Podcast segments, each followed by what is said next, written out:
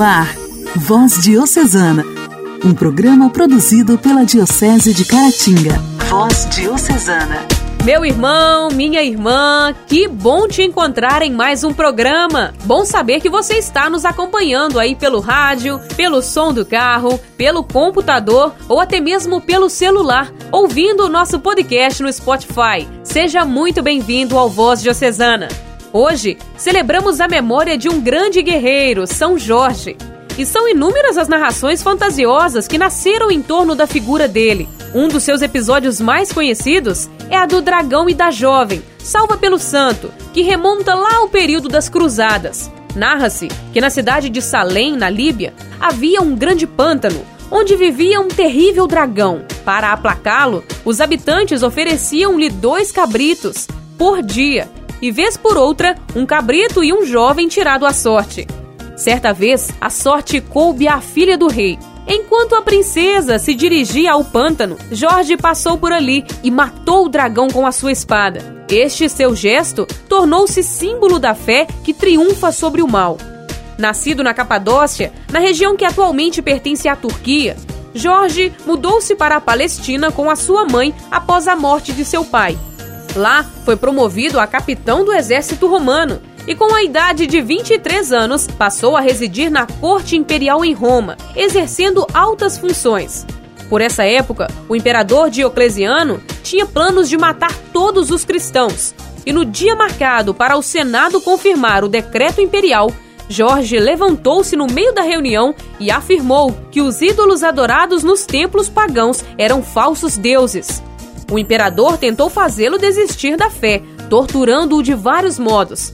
Finalmente, Diocleciano, não tendo êxito em seu plano macabro, mandou degolar o jovem, o servo fiel de Jesus. Na tradição popular, a figura de São Jorge tem lugar garantido.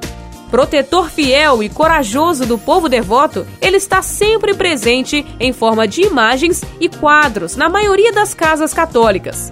São Jorge, apesar das confusões religiosas que o levam sobretudo às religiões afro-brasileiras, é um santo católico, com festa litúrgica oficializada e celebrada com fervor no Oriente e no Ocidente. Sua fama de santo guerreiro faz dele um santo invocado em situações limites e consideradas impossíveis. São Jorge, São Jorge, tu és o nosso padroeiro.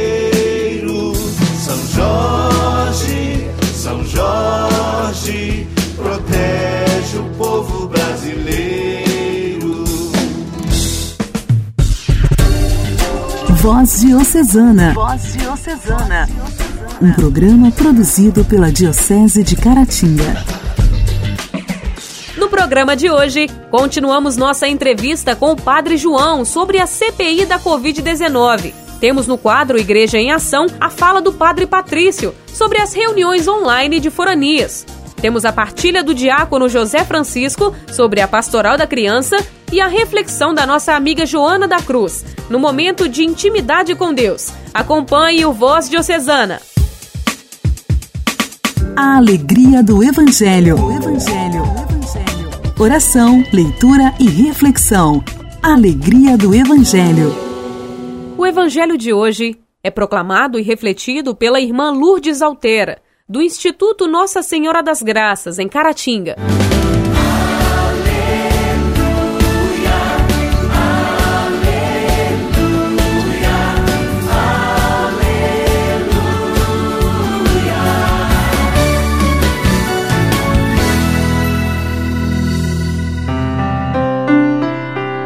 Proclamação do Evangelho de Jesus Cristo segundo João. Naquele tempo, os judeus discutiam entre si, dizendo: Como esse homem pode dar-nos a sua carne a comer? Então Jesus lhes respondeu: Em verdade, em verdade vos digo: se não comerdes a carne do Filho do Homem e não beberdes seu sangue, não tereis a vida em vós. Quem come minha carne e bebe o meu sangue tem a vida eterna, e eu o ressuscitarei no último dia. Pois minha carne é verdadeiramente comida, e o meu sangue é verdadeiramente bebida. Quem come minha carne e bebe meu sangue permanece em mim e eu nele. Assim como o Pai que vive em mim me enviou, e eu vivo pelo Pai, também aquele que de mim se alimenta viverá por mim. Este é o pão que desceu do céu. Ele não é como o que os pais comeram e pereceram. Quem come este pão viverá eternamente. Assim falou ele, ensinando na sinagoga em Cafarnaum. Palavra da salvação, glória a vós, Senhor. Amado irmão, amada irmã, esse trecho do Evangelho de João, capítulo 6, versículo de 52 a 59, que acabamos de ouvir, nos faz pensar na postura de acolhida ou não ao projeto de Jesus. As pessoas que tinham comido e agora escutavam o discurso de Jesus não estavam entendendo nada. Jesus dizia que quem come da sua carne teria a vida eterna. Primeiro, eles acharam que se tratava de canibalismo, mas na verdade estavam mesmo eram muito confusos com as palavras de Jesus sobre tudo o que estava acontecendo, é, sobre o que conhecemos hoje como Eucaristia. E Jesus repete aqui que ele é o pão descido do céu. Quem come da sua carne permanecerá em mim e eu nele. Essas foram as suas palavras. Mas afinal, que tipo de alimento se estava a referir Jesus? Jesus deixou seu corpo e sangue em alimento. E nós acreditamos nesse mistério ao lembrar as próprias palavras de Jesus: Isto é o meu corpo. Jesus estava falando do pão que o Pai do céu nos dá. Este pão é Ele mesmo. Veja o que ele diz: Assim como eu vivo pelo Pai, assim Aquele que me come viverá por mim. Como pode dar a sua carne a comer? Como entender que para ter a vida eterna e ressuscitar no último dia é preciso comer a verdadeira comida, beber a verdadeira bebida, que são a carne e o sangue de Jesus? Essas verdades se constituem numa realidade absurda para os judeus porque eles ainda não conheciam verdadeiramente quem era Jesus. Né, os verbos comer e beber apontam para a experiência de assimilação de Jesus, sua pessoa, seu projeto de vida, por parte dos discípulos. Assim como o alimento e a bebida, ao serem ingeridos, passam a fazer parte do corpo físico de quem os consumiu, o mesmo deve acontecer com quem adere a Jesus. Toda a existência do discípulo tende a ficar permeada pelo Senhor com o qual entrou em comunhão. Esta comunhão íntima com Jesus faz-nos compreender que desde os primórdios Deus nos ama e pensou em nós. Querido irmão, querida irmã, no mundo de hoje encontramos muita gente que, como as pessoas daquela época, também não conhecem Jesus e veem a Eucaristia como uma realidade absurda, Precisamos agir como missionários, como verdadeiros cristãos, dando nosso testemunho a fim de que a pessoa e o projeto de Jesus seja conhecido e amado, e mais pessoas se alimentem da verdadeira comida e da verdadeira bebida e vivam para sempre. Que assim seja, que a graça de Deus nos sustente neste propósito.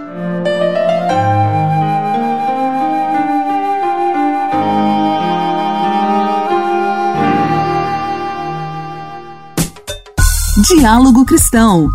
Temas atuais à luz da fé. Diálogo Cristão.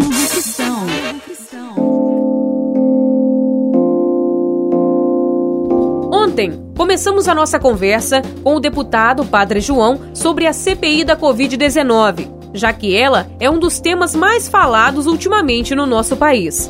Só para te contextualizar de novo, no dia 8 de abril de 2021, o ministro do STF, Luiz Roberto Barroso, determinou a instalação da Comissão Parlamentar de Inquérito, a CPI da Covid-19, no Senado Federal. A CPI tem como principais objetivos obter esclarecimentos ou, em último caso, buscar a responsabilização de agentes públicos por eventuais ilicitudes praticadas no exercício do cargo. O colegiado tem poder de investigação próprio das autoridades judiciais, podendo ouvir testemunhas, colocar depoimentos, solicitar quebra de sigilo bancário e fiscal e entre outras ações. Hoje nós vamos saber como é montada uma CPI.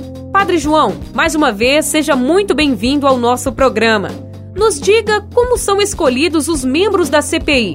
Será mista ou apenas no Senado Federal? Então, Clarinha e todos os ouvintes, né, todos que acompanham aí a voz diocesana. A CPI é uma CPI apenas do Senado. Tem a CPI mista quando ela é Câmara e Senado. Portanto, então a escolha dos membros dessa que já está trabalhando em atividade, né, num cálculo de proporcionalidade partidária. E o presidente da casa solicita então aos líderes, né, de cada partido indicar, é, o, no caso, o senador, quando é na Câmara, o presidente da Câmara que indica, e, pede ao presidente de cada partido, ou líder de cada partido, melhor dizendo, e não presidente, líder, para indicar é, quem estará representando é, o partido ali naquela CPI. Então, assim procede e o número senadores no caso é proporcional a quantos senadores que aquele partido tem na casa e quando na Câmara quantos a proporcionalidade dos deputados que aquele partido tem. E como a Câmara dos Deputados tem trabalhado para amenizar os efeitos negativos dessa crise? Pois é, Clarinha. Em 2020, né, quando a pandemia chegou ao país, o presidente Jair Bolsonaro, além de não acreditar no poder devastador da Covid-19, tratando como uma gripezinha, e após muita pressão da, da oposição e de vários segmentos da própria sociedade, assim ele apresentou um projeto para o auxílio emergencial de apenas 200 reais. Então precisou de muita articulação, pressão da oposição, da própria sociedade, para que garantíssimo que fosse de 600 reais. Embora tinham propostas de, de um salário mínimo. E no caso, quando se trata de mães que são chefes de família, família monoparental, é ser pago duas cotas. No caso, era R$ 1.200. Em 2020 foram 254 bilhões para auxílio emergencial, 2021 já são mais de 67 bilhões. Então a Câmara ela tem trabalhado, além de recursos é, para hospitais, para os estados, é, várias propostas legislativas têm sido aprovadas né, na Câmara. Algumas iniciativas, inclusive, já transformadas em lei. É no caso que era então o projeto de lei 1142/2020, que foi inclusive da professora Rosa Neide, transformada já na lei ordinária 14021/2020, que institui medidas para prevenir a disseminação da Covid junto aos povos indígenas, quilombolas e comunidades tradicionais, inclusive garantindo aí o direito já de vacina para todos eles. PL 1291/2020 da deputada Maria do Rosário tornar essencial os serviços de combate à prevenção à violência doméstica, ou seja, não poderão ser suspensos durante a pandemia. Né, esse cuidado aí com a, própria mulher, né, com a família, na, verdade. O projeto de lei 735/2020, transformando na lei ordinária 14048/2020, que é do deputado Enio Verri, que estabelece medidas para ajudar a agricultura familiar durante o estado de calamidade pública relacionado ao coronavírus. Infelizmente, é, o presidente Bolsonaro vetou a maior parte, porque aí estaria o auxílio emergencial para os agricultores familiares, é, o Programa Nacional, ou melhor, o Programa de Aquisição de Alimentos dos Agricultores, numa linha também emergencial, adquirindo os produtos e doando para as entidades. Infelizmente, muitos vetos é, aconteceram e a gente está na linha de é, retomar essas iniciativas é, numa medida provisória, através de emendas. Tem ainda o projeto de lei 823-2021 que dispõe sobre medidas emergenciais de amparo aos agricultores do Brasil para mitigar os impactos socioeconômicos da Covid. É também uma busca de pegar aquelas matérias que foram vetadas, retomá-las. Então, tanto no projeto 823 quanto na medida provisória. São inúmeros projetos de leis apresentados e muitos transformados em lei que ajudam no combate aos efeitos da pandemia. A Câmara tem primado na tentativa de minimizar esses efeitos, inclusive diante da negação do presidente Jair Bolsonaro, que não pautou a pandemia com a devida responsabilidade.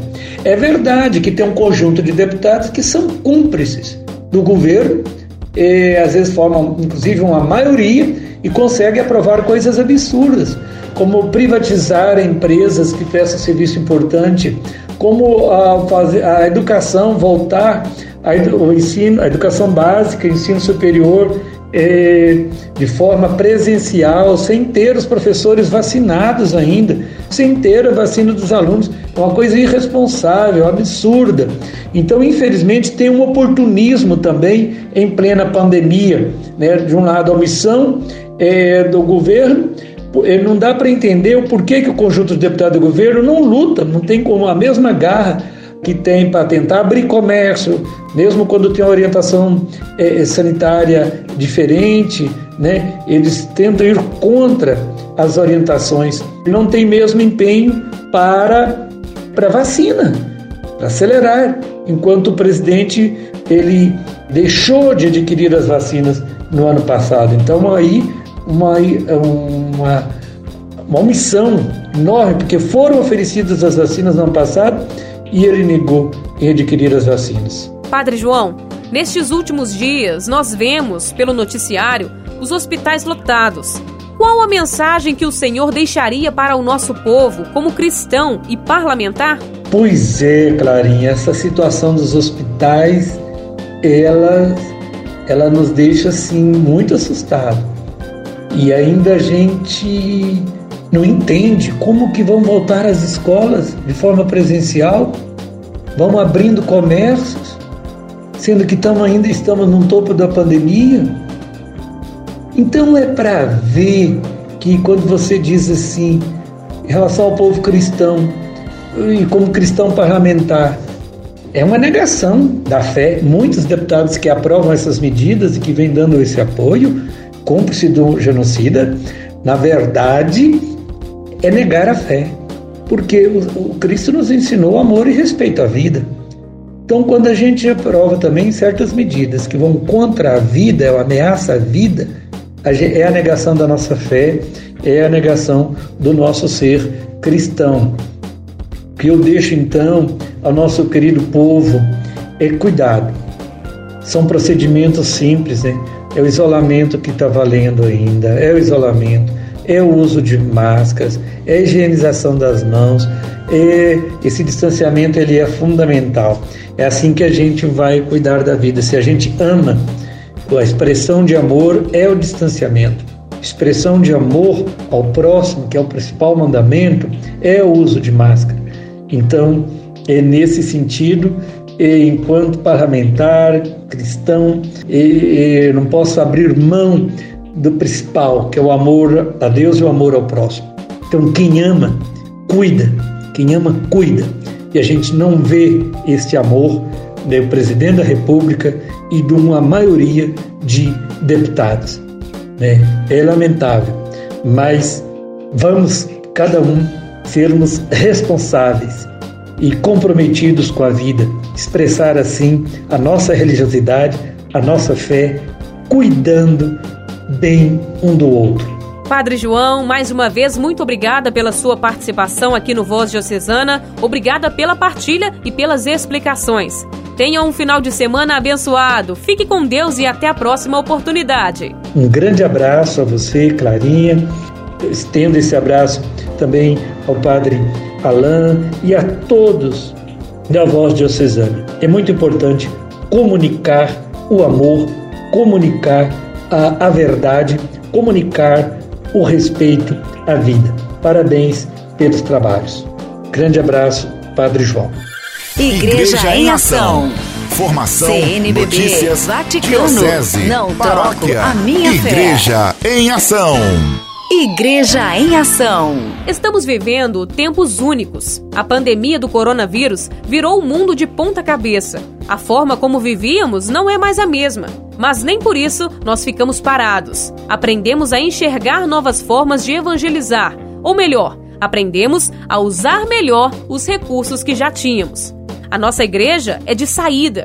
Ela está sempre em movimento e o distanciamento social não pode afastar uns dos outros. Pensando nisso, encontros virtuais foram criados para partilhar as experiências e planejar a vida das comunidades. Padre Patrício Geraldo Fialho, coordenador diocesano da Pastoral, nos fala sobre as reuniões do clero, que acontecem online, organizadas por foranias.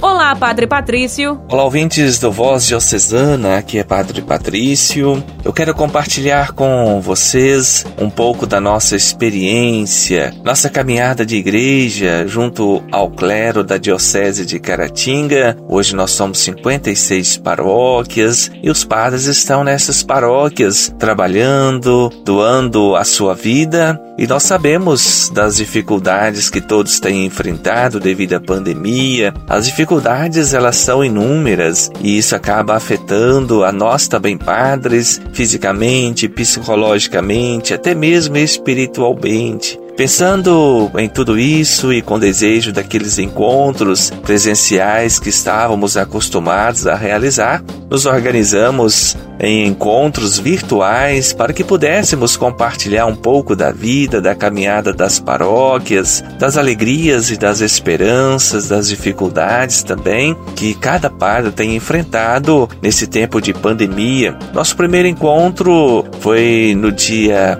20 de abril, quando nos reunimos com as foranias de Manhuaçu e Santa Margarida, com os padres daquelas foranias, para que nós pudéssemos compartilhar um pouco da caminhada da igreja e buscar também a nossa unidade, a nossa comunhão é, diocesana. No dia 21, nos encontramos com as foranias de Caratinga e Carangola, mais um momento rico de troca de experiências, também é, buscando essa comunhão, essa unidade. E nessa sexta-feira nos encontramos com as foranias de Inhapim e Ipanema, momento de ouvir, de compartilhar a caminhada das paróquias. Nosso encontro também nos serviu de oração, de reflexão. Padre José Raul dinamizou o diálogo com os padres, para que todos pudessem também falar de como está a vida, o que está fazendo nesse tempo de pandemia, as alegrias e as dificuldades, né? E também Dom Emanuel esteve presente em todos os encontros, compartilhando as suas alegrias, é, lembrando o seu, seu aniversário de ordenação episcopal no dia 20, dia 22, o seu aniversário natalício, tudo isso sendo celebrado, comemorado, e nós agradecemos a Deus a vida de Dom Emanuel, nosso bispo diocesano, e Dom Emanuel também nos colocou a par daquilo que aconteceu na Assembleia Geral dos Bispos, a 58ª, que foi também virtual pela primeira vez, né? Então a pandemia traz muitos desafios, mas traz também aprendizados. Pedimos a Deus que continue abençoando a nossa diocese de Caratinga, nosso bispo, nossos padres, para que o trabalho continue acontecendo naquilo que é possível, buscando sempre a unidade. É importante seguir unidos, obedientes àquilo que o bispo tem nos ordenado, também acatando as orientações municipais, estaduais. É, sabemos que a pandemia tem trazido muitas dificuldades, sobretudo levando vidas, e a vida é o mais importante de tudo. Então, queremos pedir também a compreensão de cada leigo, de cada cristão, de cada católico, sobre essa situação da pandemia, quando a igreja fecha as portas para que não, nem todos os fiéis participem da celebração, nós precisamos lembrar que somos chamados à obediência. O verdadeiro cristão é sempre obediente aos seus superiores. Peçamos a Deus pelo fim da pandemia, rezemos pelas pessoas que estão contaminadas, rezemos por aqueles que perderam seus entes queridos. Nós estamos vivendo um tempo difícil, mas a certeza da presença de Deus em nossa vida, nós podemos escolher sair bem ou piores desta situação. Vamos com fé, vamos vencer. Esta é a palavra de esperança que está no coração de cada um de nós. Um grande abraço, que Deus te abençoe sempre mais. Voz Diocesana. Voz Diocesana. Nossa semana está especial. Segunda-feira, dia 19, nosso bispo diocesano Dom Emanuel Messias de Oliveira comemorou os 23 anos de ordenação episcopal e ontem, dia 22, celebrou a vida. Uma das formas mais bonitas de amar e cuidar de uma pessoa é orando por ela. Então, no seu momento de oração hoje, reze pelo nosso pastor. Nós louvamos e agradecemos a Deus pela vida e pela vocação de Dom Emanuel, amigo e pastor. Te convido a rezar uma Ave Maria em intenção do nosso bispo diocesano. Ave Maria, cheia de graça, o Senhor é convosco. Bendita sois vós entre as mulheres, e bendito é o fruto do vosso ventre, Jesus. Santa Maria, Mãe de Deus, rogai por nós, os pecadores, agora e na hora de nossa morte. Amém. Felicidades, Dom Emanuel. Eu te desejo vida, longa vida. Te desejo a sorte de tudo que é bom, de toda alegria ter a companhia colorindo a estrada em seu mais belo tom. Eu te desejo a chuva na varanda, molhando a roseira pra desabrochar, e dias de sol pra fazer os teus planos, nas coisas mais simples que se imaginar, e dias de sol pra fazer os teus planos, nas coisas mais simples. Orar costuma fazer. Intimidade com Deus. Esse é o segredo. Intimidade com Deus. Com Joana da Cruz. Joana da Cruz. Orar costuma fazer bem.